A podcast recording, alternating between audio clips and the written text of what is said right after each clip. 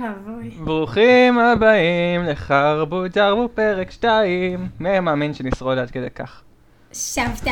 מי מאמין שנשרוד עד פרק 2? סבתא שלך לא האמינה. סבתא שלך מעולם לא האמינה בנו. נכון. היא לא האמינה אפילו מספיק כדי להיות פה היום. לא בטוחה אם האישה הזאת חיה. היא הייתה אמורה להיות אורחת בפרק של היום. מה זה לא בטוחה? אחת יכולה להיות לא בטוחה בנושא. כי אחת אני בטוחה שהיא חיה ויש לה דימנציה, והשנייה אין לה מושג מה עלה בגורלה. אני חשבתי שעברת לי פעם שסבתא שלך מתה. לא. סליחה, נפטרה, פוליטיקלי קורקט. אני לא אוהבת את הפוליטיקלי קורקט של נפטרה או מתה. היא מתה! זה עולם יותר. אני חושב שנפטרה זה כאילו הגיע זמנה. כן, נפטרה מהחיים. כאילו קרה אירוע טרגי והיא נפטרה, ומתה זה יותר כזה ירו בה הנאצים. כאילו, מתה זה כזה... מתה, כאילו, בנסיבות טרגיות. כאילו, היה אירוע נורא לא טוב שהיא מתה בו. גרמו להמתה שלה. אין לי סבתא מתה למיטב ידיעתי. זה מעניין שיש לך שתיים ואף אחד מהן לא מתה. נכון. למיטב ידיעתך. כן. חבל. טוב, סבתא של הג'אר, איך היה לך בצהל? תשובות. אוקיי, אז הפרק היום זה צהל, חוויה שכולנו עשינו אותה, למרות שבשנים האחרונות מעט אנשים עושים אותה. שזה קורה, לא נשפוט. אני, כאילו, אני חד משמעית שופט, אבל לא נשפוט. מה? אני חד משמעית בעד זה שפחות אנשים עושים צהל. לא, אבל אני אגיד לך מה. ולא כי אני נגד צהל, כי צהל לא עובד טוב. זה לא אכפת לי באמת מהצבא, כשתביני, אל תבינו אותי לא נכון. אכפת לי מהעובדה שאני סבלתי ואנשים אחרים לא. למה? כי אין להם כוח, כי זה לא נוח להם. אתה יודע מה? אין לי כוח לעשות צבא, אני פשוט אוציא פטור על זה שאם יש לי שערה הפוכה בטוסיק. אתה יודע מה? לא. אם אני עשיתי, גם אתה תעשה. רק אני סבלתי, וגם לך מגיע לסבול ויותר מזה, בצהל היה לי נחמד. בגלל אנשים כמוך, המדינה הזאת לא מתקדמת לשום מקום. תודה. היא המנטליות הזאת. אם אני סבלתי, כולם יסבלו. לא, אני פשוט חושבת שהצבא צריך להפוך להיות צבא עסקי, וזהו. את אמרת את זה בפרק הקודם, את אמרת את זה צהל 2. אני לא זוכר אם זה נכנס לפרק. אני לא זוכרת מה אמרתי בפרק הקודם. את צודקת, זה היה לפני שנים. זה היה לפני פחות משבוע, אבל זה היה לפני שנים. אני לא יודעת מה אמרתי בתחילת השיחה הזאת. אני לא הייתי פה, אני לא הייתי נוכחת. נכון, כי סבתא שלך הייתה פה. היא החליפה אותך עם מילה מקום. נכון. אוקיי, אבל אני חושב שמי שמקשיב לזה ולא יודע מי אנחנו, שזה נורא מוזר בפרק 2, שאנשים מקשיבים לנו ולא יודעים מי אנחנו, כי כאילו, מי עוד מקשיב לנו חוץ מאנשים שרואים לנו את הסטורי? לא, וגם כאילו... למה אתם פה?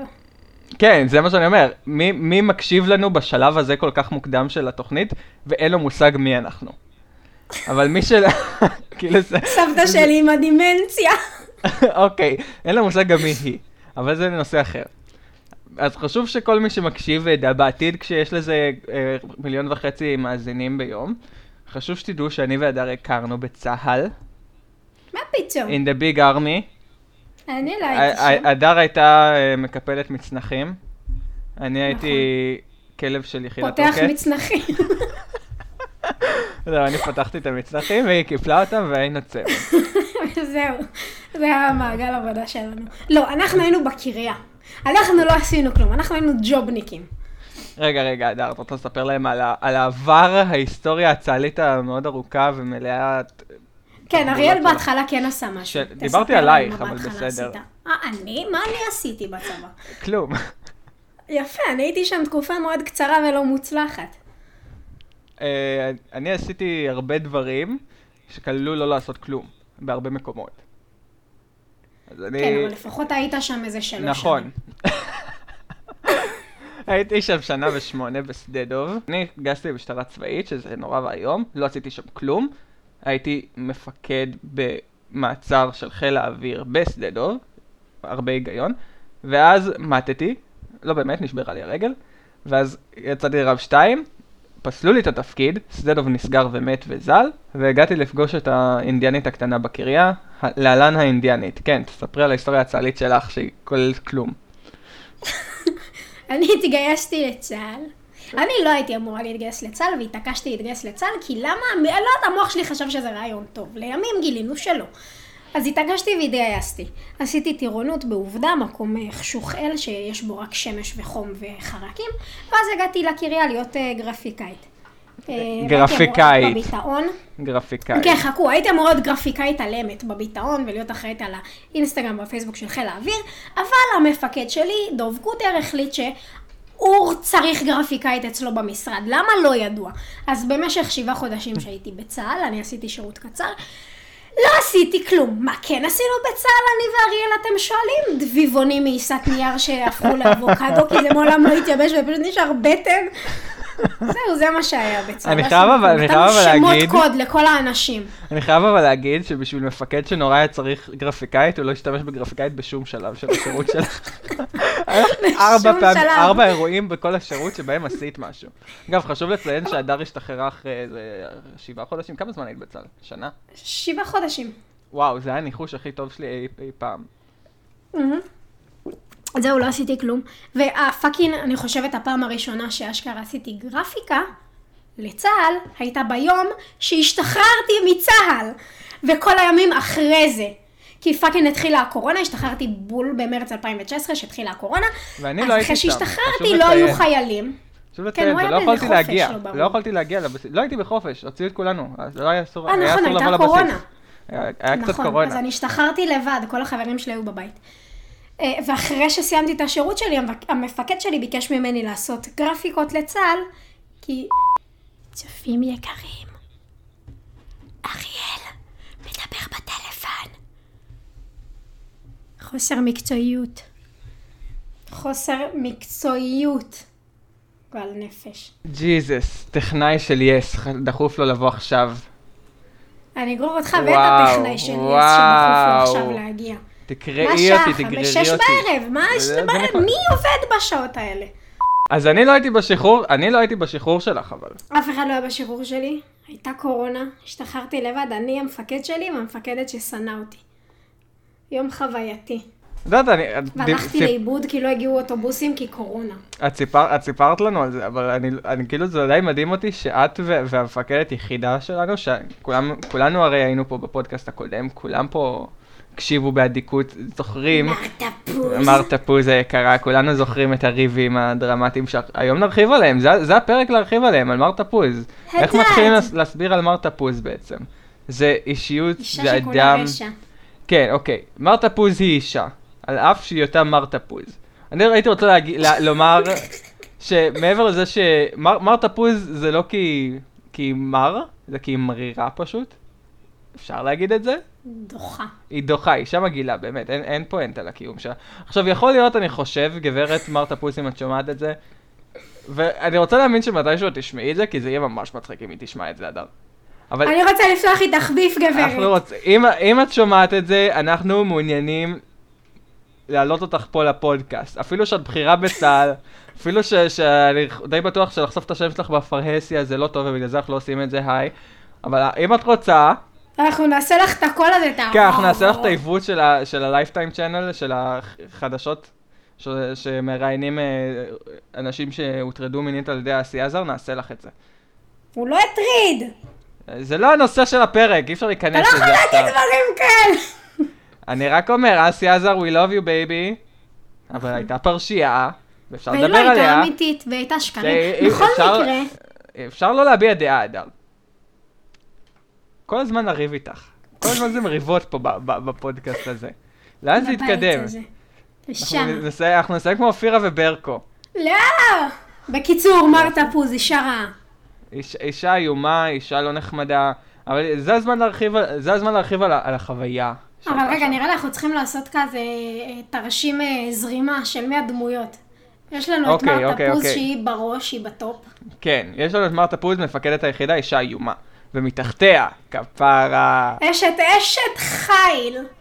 אשת חיל, חברה יקרה שלנו, גם... אפשר להגיד שהיא מפקדת יחידה, אבל לא באמת, היא כאילו... הייתה מפקדת גף?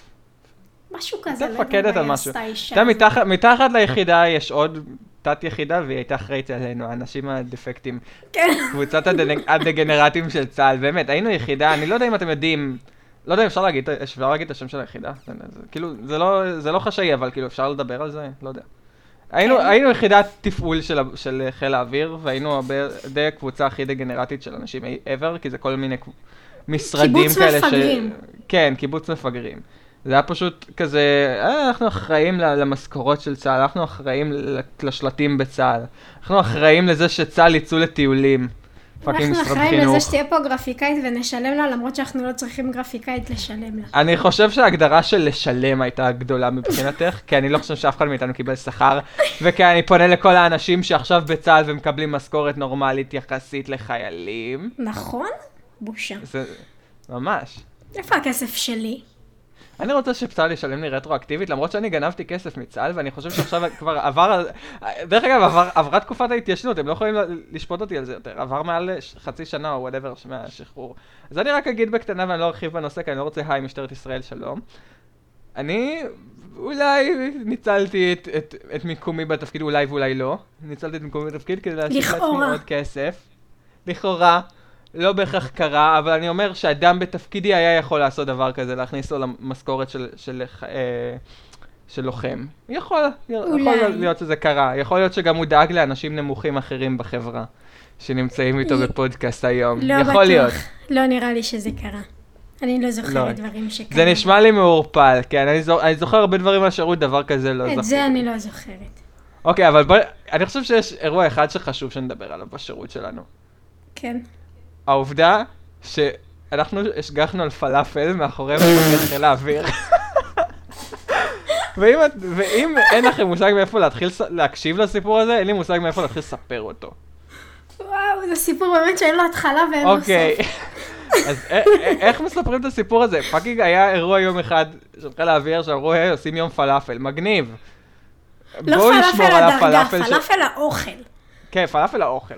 לא שמענו על איש שדרגתו. שהוא פלאפל, לא, הביאו לנו פלאפל. אבל זה נורא מצחיק, אבל זה יהיה נורא מצחיק, פשוט יש איש שהוא פלאפל, אנחנו כזה, אנחנו מבטיחים אותו, שני דגנרטים.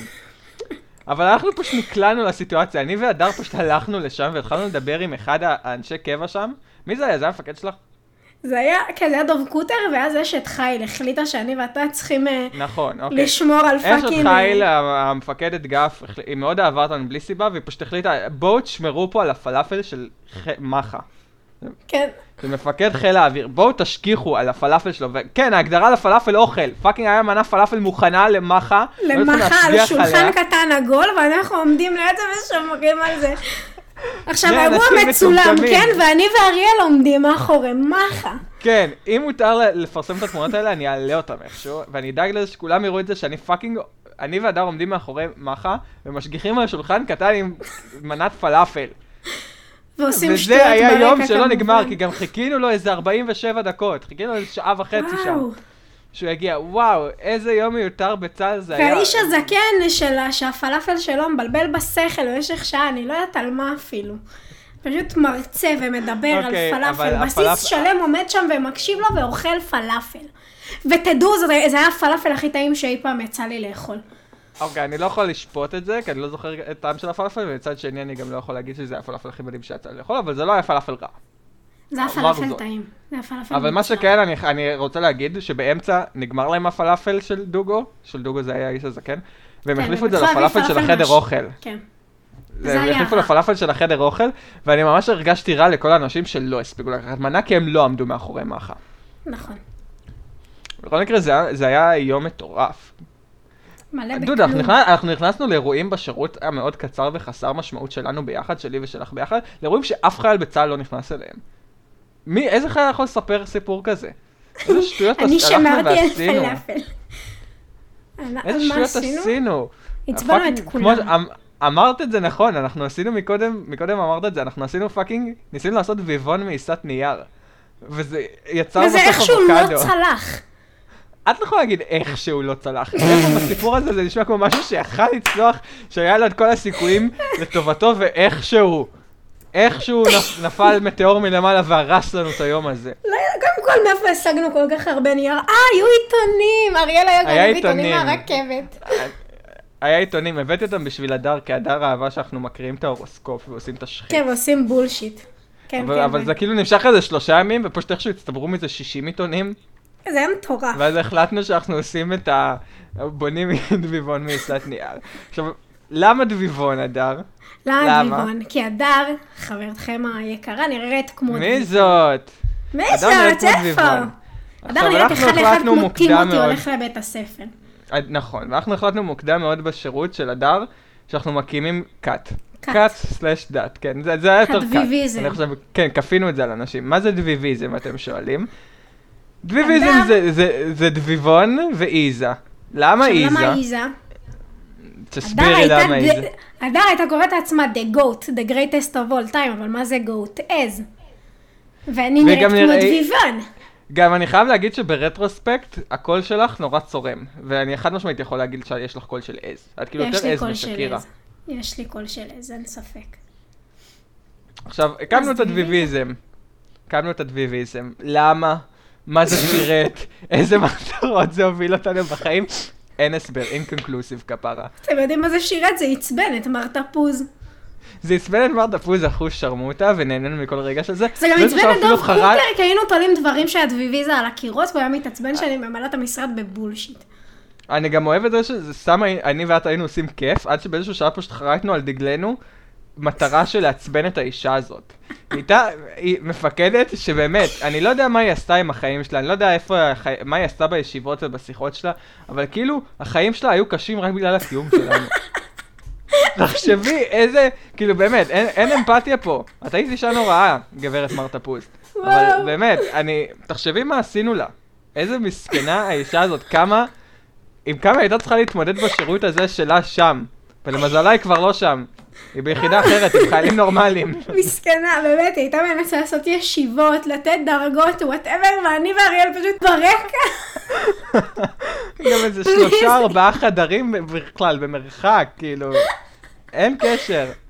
אנחנו נמצאים בחדר עריכה, כי ראיתי גרפיקת, היה לי חדר עריכה, היינו נמצאים בחדר עריכה, מזרנים על הרצפה, משחקים בקינג קונג, משחק ב-2003, רק צורכים, קינג קונג חוטפת את נעלה! והאישה מנסה לעשות שם, אני לא יודעת כפק, אני יודעת מה, איזה ישיבות היו בצהל. אמא, למה היינו עושים לה מסכנה? אז התחלנו שדעת ההתעללות. חשוב אבל לציין שהחרבו דרבו לא פעלו לבד באותה תקופה. חרבו דרבו יש סטייפלסטון, יש אבן שהניחה את כולנו ולאבן הזאת קוראים רוני. רוני. וחשוב לתת לרוני קרדיט, ורוני זה לא שם במה. רוני זה אדם מאוד מוצלח שקיים בחיים של כולנו, והיא בעצם החלק השלישי בחרבו דרבו שבחר לא להיחשף ממניעיו האישיים, למרות שהיא כן רוצה להיחשף וכן נביא אותה לפה. נכון. פשוט רוני לא זמינה להקלטה כרגע כי רוני עסוקה בלעבוד. שזה דבר שאנשים עניים עושים, לא כמוני וכמו הדר. נכון, שאנחנו מרוויחים מיליונים מהפודקאסט. אנחנו מפורסמים ועשירים ורוני לא ברמה שלנו, רק מהבחינה הזאת. אבל כן, רוני הייתה הרלשית של מר תפוז, רוני סבלה הרבה מהשירות של מר תפוז. רוני בעיקר סבלה בגללנו, כי אנחנו עשינו את הבלגן ורוני חטפה על הראש בגלל זה. אז רוני צריכה לקבל, איך זה נקרא? צל"ש, תעודת לוחם. כן, לא צל"ש, לא תעודת לוחם, איך זה נקרא הדבר הזה שאתה מקבל כאילו על נפגע פעולות איבה, היא צריכה לקבל את זה. כי אנחנו היינו פעולות איבה והיא נפגעה מזה. ואנחנו לא נפגענו מזה. רוני עמדה למשפט על בולשיט שאנחנו עשינו. שתבינו. למזלה אשת חיל שפתה אותה כי מר תפוז לא הייתה בבסיס באותו יום. זה המזל היחיד שלה. כן, כן, כן, היא התחמקה מזה. אבל רוני לא אהבה את המפקדת שלה, ואנחנו לא אהבנו את המפקדת של רוני עוד יותר, אז חרטנו על דגלנו לעשות לה רע, לאישה הזאת. היינו פשוט יושבים בפאקינג משרד. אני קצת מתחרט. לא, אני לא מתחרט כי שנאתי אותה וזה היה נורא כיף וזה ייחד אותנו כקבוצה לסנוע מישהו משותף, במיוחד מישהו שהיה באמת אדם נורא. אבל אני קצת מתחרט על זה שפשוט החלטנו להקדיש את כל השירות שלנו להרע לאדם. אני חושבת שאם לא היינו מקדישים את השירות שלנו לזה, לא היינו מתחברים כמו שהתחברנו. אני באמת, אין שום דבר שמאחד אנשים כמו שנאה משותפת. שום דבר, לא תקווה, לא אהבה, לא רצון להקים מדינה. שנאה משותפת, זה מה שמאחד אנשים. לא יודעת, אבל מה החלק שהכי זכור לי מצה"ל? עזבי אותך. עזבי את העובדה שהייתי מפקד על אנשים שהיו בכלא, ואני חייב להגיד לך שזו החוויה נוראית במחשבה לאחור, כי תכלס הייתי, לא הייתי דושבג, הייתי מאוד נחמד להם, היינו גם צוחקים. אבל כאילו, העובדה שאני הייתי, כאילו אנשים היו בפאקינג מעצר במשך לפעמים חודש, בלי טלפון, בלי טלוויזיה, בלי גישה לראות אנשים נורמליים, ואני כאילו היה בן אדם היחיד בחיים שלהם באותה תקופה, ואני פאקינג הייתי לוקח אותם לסיבובים להחליף פחי זבל. אני לא יודע אם סיפרתי את זה אי פעם פה, לך. לא סיפרת את זה? החלק של... להוציא את הכלב לטיול. זה הרגיש כמו להוציא את הכלב לטיול, הם אפילו, אנשים מסוימים שם קראו לזה ככה, כי זה לא היה אותם אנשים, זה התחלף כל שבועיים, אבל כאילו, היינו הולכים והם היו צריכים לעשות עבודות שירות בבסיס, וזה היה בעיקר ניקיונות, וזה היה, כאילו הם היו צריכים לתקן, להזיז דברים, עזרה איפשהו, אז כאילו היו מנצלים אותם, ואותנו על הדרך, אבל כאילו אני לא יכול להתלונן. קיצור, רגע, מה היה החלק שאתה זוכר? זהו, בסדר, את יודעת שאני לא טוב בלהישאר בנושא, אבל החלק שהכי זכור לי זה טירונות, דוד. כאילו טירונות זה די הסטייפל של חוויה צה"לית. אני לא יודע איזה טירונות הייתה לך, את התגייסת והפלצת וסיימת טירונות. כאילו מה עשית, שבוע וחצי? הייתה לי טירונות נוראית. כמה זמן היית בטירונות? היית חודש? הייתי חודש, וזה היה חודש באמת אחד הקשים של החיים. אבל התגייסת כחיילת רגילה בעצם, נכון? לא היה לך איזשהו הקלות.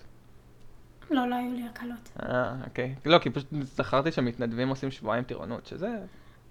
כן, לא, נחשוב גם אחותי עשתה גם שבועיים. אבל לרוב הם מתנדבים על כלום, לרוב, כאילו, אני לא זוסל במי שמתנדב לצה"ל, זה אחלה שאתם עושים את זה, אבל כאילו הרבה מהאנשים שמתנדבים, זה לא אנשים שההתנדבות, הסיבה שהם מתנדבים, מונעת מהם לעשות טירונות של חודש. זה כאילו, יש לי סכרת, אוקיי, סבבה. את יכולה לעשות טירונות של חודש. יש לי חברה שיש לה צליאק וסכרת, אז היא מתנדבת. עכשיו, אין לה כלום, הילדה הזאת יכולה להוריד לי סתירה ולרתק אותי לרצפה, סבבה. על מה היא מתנדבת, לא ברור.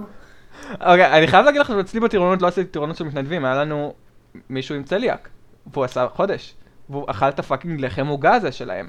כן, לא ברור, אני לא יודעת על מה אנשים... ואם כבר נדבר על לחם עוגה של צליאק הפערה, מי שלא יודע, אני צמחוני בטירונות, שיקרתי שאני טבעוני, לא זוכר מאיזה סיבה. אני זוכר שזה היה לקבל איזושהי פרוטקציה, ואני לא זוכר איזה פרוטקציה זה היה, אבל אני זוכר שבמטווחים פאקינג הביאו לנו ארוחות של צמחונים, ולא היה ארוחות של צמחונים, אז דחפו את זה ביחד עם האוכל של הצליאקי, ופשוט אכלתי שימורים של שועית, אני חושב, או טירס. אגב, אני שונא טירס, זה היה נורא. אבל כאילו, שימורים ולחם של צליאקים, ואני חושב שזה היה ממרח חלווה, ולקחו, תמותו. ואני כזה, מה? צה"ל? מה? איך זאת הייתה הארוחה שלי באותו יום? תמיד הם עושים את זה במטווחים. לא נכון, כי... תמיד מתעללים. בקבוצות ספציפיות בחברה אולי. לא, נגיד אנחנו במטווחים שלנו קיבלנו שועית וטונה. אבל זה מה שאני אומר, במטווחים שלנו, כל האנשים שאכלו אוכל רגיל קיבלו חמגשיות, עם שניצל או בשר. אז אנחנו לא, אנחנו כולנו אכלנו אוכל רגיל ולא קיבלנו אוכל, קיבלנו שועית וטונה. זהו, אז זה מה שאלה, אז קיבלנו פשוט... ומים עם סלמונלה או משהו, מחברת. קיבלנו פשוט קרטון של פאקינג זין לעין. קיבלנו כאילו, קחו שימורי טונה, שימורי טירס, שימורי שועית, אני חושב שהיה פאקינג לבבות דקל, יש לכם תקציב לזה, אבל לא יכולתם להביא לי כאילו עוד חמגשית. לא, בטוח שהיו לבבות דקל. לבבות דקל. היה לחם של צליאקים, נראה לי היה שם נוטלה קטן, כאילו לא נוטלה כזה, ממרח שחב, וממרח חלווה, וכאילו היא... זה הארוחה שלכם צמחונים, אני כזה... תודה, אני אמות. אני חושב שבאמת פיזית גבעתי ברעב באותו יום, ואני לא הייתי מהאלה, מהמפונקים שלא אוכלים בחדר אוכל, אני אכלתי בחדר אוכל, גם שירתתי בירה בעדים, עם כמה שאפשר להתלונן על צה"ל. אני הייתי מהמפונקים שלא אוכלים בחדר אוכל, אבל זה לא כי הייתי מפונקת, זה כי האוכל באמת היה מזעזע ברמה שהיו חרקים באוכל. אני חושב שזה מוסיף סידן. במשך חודש לא אכלתי, זה מוסיף חלבונים כבר. אבל במשך חודש לא אכלתי, וכאילו מי מכם שעשה טירונות בעובדה, בקיץ, באוגוסט, חם. זה אתם ב-40 מעלות כל היום בשמש, אתם כל היום הולכים, ותחשבו לעשות את כל זה ולא לאכול. הייתי חוזרת הביתה, באמת, אור ועצמות. כאילו הייתי רזה בטירוף, זו התקופה הכי טובה של החיים שלי, אבן, דקיקה, פיצוצים, כוסיטל. תראי איך התחלפו הגלגלים. הייתי שבורה. מה זה התחלפו? קוסומו. אבל הייתי שבורה פיזית רצח, זה היה טירונות מה זה קשה נטו, כי פשוט היום מייבשים אותנו כמו צימוק. כל היום אתם בשמש, מה יש לי לחפש בשמש בטירונות 0-2, מה אני עושה שם כולם? לא עשינו כלום. כל היום אתה הולך ממקום א' למקום ב', חופרים לך, צועקים עליך להסתדר וחטא בלי סיבה, וזהו, זה מה שאתה עושה במשך חודש. פשוט התעללות מנטלית. אני חייב משהו להסכים איתך, והקטע הזה שלי הייתה את החוויה הפוכה, כי אני עשיתי טירונות בדצמבר, והעמידו אותנו לעשות הכנות לפאקינג, איך זה נקרא, השבעה בגשם. עשינו חזרות להשבעה בגשם, איזה 3 שעות, ויורד גשם עלינו, וממשיכים. אני כזה, דוד, שלחו אותנו לחדר! תנו לנוח! אני חושב שאפילו ירד ברד בשלב מסוים, ורק אחרי זה שחררו אותנו. בפאקינג ברד שחררו אותנו. זה נורא מיותר ההתעללות ב-0-2. ממש, זה מוגזם ודרמטי. למרות שאני עשיתי טירונות של, שוב, משטרה צבאית, טפו טפו, זה היה קשוח ביותר. כאילו, אני גם יודע שספציפית... יחסית לכל שאר הטירוניות של 0-2 זה יותר קשוח, אבל זה לא באמת כזה קשוח דרמטית. פשוט, אני לא יודע איך זה היה לך, אבל כאילו היה יותר מדי אגרסיביות על הלצעוק עליך. משמעת, כן. הם צעקו עלינו כל הזמן, אני לא יודע אם גם אצלך. כן, כן, גם אצלי. אז כאילו אני כן יודע שכשדיברתי על זה אחר כך עם אנשים מטירוניות אחרות, כן הבנתי שהם חוו את זה יותר קל מאיתנו, אבל פשוט כועסים עליך כל הזמן, בלי סיבה. כן, כן, גם עלינו צעקו מלא, אבל חוץ מהמפקדת שלי שהייתה מזעזעת ומכוערת וטיפשה וקנדית ואף אחד לא הבין מילה שהיא אומרת, לא כי היא לא הייתה מדברת בעברית, פשוט כי הייתה מדברת בעברית כל כך שבורה שאפילו עולים חדשים אחרים לא יודעים מה האישה הזאת אומרת, סבבה? באנגלית אני לא יודעת מה האישה הזאת אומרת, ואני מדברת אנגלית כאילו שפת אם. אז כאילו זה היה נורא מוזר כל הקונספט הזה, אישה פסיכית, אבל המפקדות האחרות של שאר הצוותים, היינו כמה צוותים ביחד כל פעם, לא יודעת למה. כן, הם היו כולם. כל כך יפות, שכשהם היו צועקות עלינו, זה פשוט לא היה מעניין אותי, היא פשוט נמס, אני כזה, אוקיי, אני חושב שהיא מגלה חקרה של מפקד בטירונות, או אחד, כאילו... אז מה עשית בטירונות? מה עשית בטירונות, דוד? את רוצה לשמוע סיפור על המפקד שלי בטירונות? הנה, זה עלילה. הנה, זה סקופ. זה סקופ. אני חושב שספרתי לך את זה מתישהו. לי היה מפקד בטירונות, הוא לא היה מפקד ישיר שלי, אבל היה מפקד של אחת המחלקות, והוא היה נראה ממש טוב. באיזשהו שלב נכנסתי לאינסטגרם שלו רק כדי לראות. בטעות עשיתי עוקב, וכי זה היה בקשה. הורדתי את זה במיידי. יום למחרת, ארוחת בוקר, יושב בחדר אוכל של עירה בעדים, מרימים אותי מהשולחן, הסמלת יחידה, והיא אומרת לי, "אתה יכול להסביר לי למה עשית עוקב למפקד?" ואני אומר לה כזה, לא זכור לי שעשית, אתה יכול להסביר לי למה עשית עוקב למפקד? צעקה לי באמצע החדר אוכל למה עשיתי עוקב למפקד, ומה אני חושב שאני עושה עוקב למפקד, ולמה נראה לי שהוא חבר שלי בכלל שאני יכול לעשות לו עוקב למפקד, באמצע החדר אוכל. היית צריך להתחיל לצורך עליה חזרה, למה את לא עשית לי עוקב? למה את לא עשית לי עוקב גברת זמלת? אני נראה לחבר שלך? לא, תעשי לי עוקב, תסתכלי לי על הסטורי ותגידי לי שאני נראה טוב. חצופה. ואז היא אמרה לי לחזור למקום. ועד מה לא קרה לי כלום אחרי זה, אבל לדבר בזמן שהמפקדת מדברת, שעתיים ביציאה.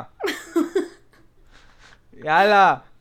זה אנשים טיפשים, באמת, זה אנשים עם כוח, זה ילדים שגדולים ממך בחצי שנה ונתנו להם כוח.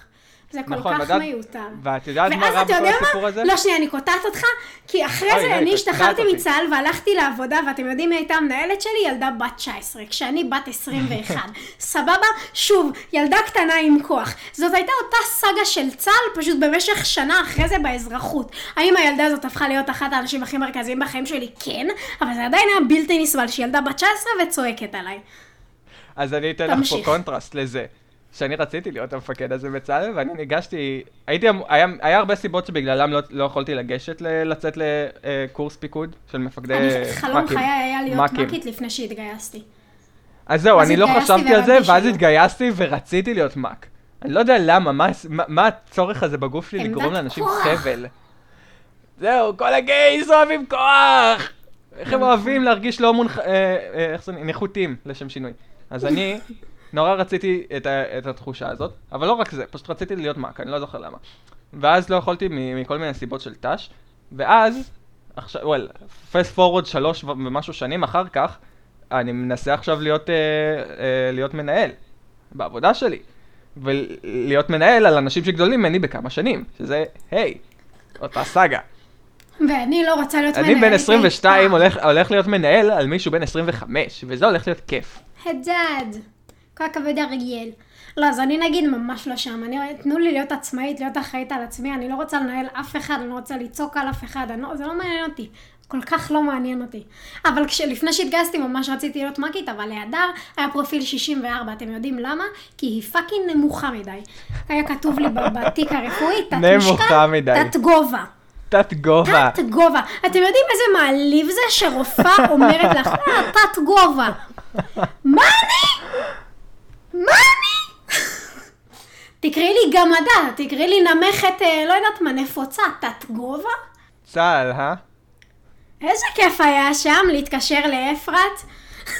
היינו עובדים על מקומות בטלפון. מתקשרים לאפרת, מי שלא יודע מה זה אפרת, הם נגד הפלות, סבבה? מתקשרים אליהם. כן, זה אגודה כזאת, ראיתם על אוטובוסים. כן, והייתי עושה קול נוראי של זקנה. יש מצב כן, שחלקכם מכירים את הזקנה הזאת מיוטיוב, הייתי עושה ציונה, אם אתם מכירים, וואו. איזה מסה. זה קול כזה, בסדר? זה הכל. מתקשרים לאפרת. איפה כל המעריצים שלך מתקופת יוטיוב? למה הם לא פה? למה הם לא מקשיבים לחרבון הזה? הם באים אליי לפאקינג חנות ושואלים אותי אם אני אדר, ואם אני הייתי הזקנה מטורפת מיוטיוב, אני אומרת להם כן, והם כזה וואו איזה יופי, איך לא התקדמת בחיים. את עדיין זקנה מטורפת. תודה, אני אומר לך, את חד משמעית הולכת לגדול להיות זקנה מטורפת שמדברת עם זרים על תיאוריות קונספירציה בסופר. אני לא הולכת להיות זקנה. אני אומרת לך, גיל 35 אני פורשת, משם אתה רק מחליד. אני לא הולכת להסתובב עם כאבי גב יותר מהכאבי גב שיש לי עכשיו. אבל אין לך גב. אני לא יכולה לאכול כי כואב לי הגב. נראה לך שהולכת להיות זקנה? מה פתאום? איפה כל זה היה בצד ראשון ואיך לא גייסו אותך? איך גייסו אותך אחרי כל זה?